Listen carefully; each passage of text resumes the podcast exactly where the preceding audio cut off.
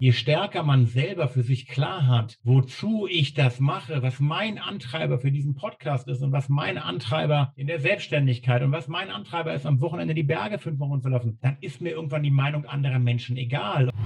habe ich den Tag und ich bin bei 99 Prozent, dann ist das geil, dann nehme ich das mit. Aber mit diesem, ich will auch 100 Prozent Leistung bringen, aber wenn nur 80 rauskommen, dann war das trotzdem gut.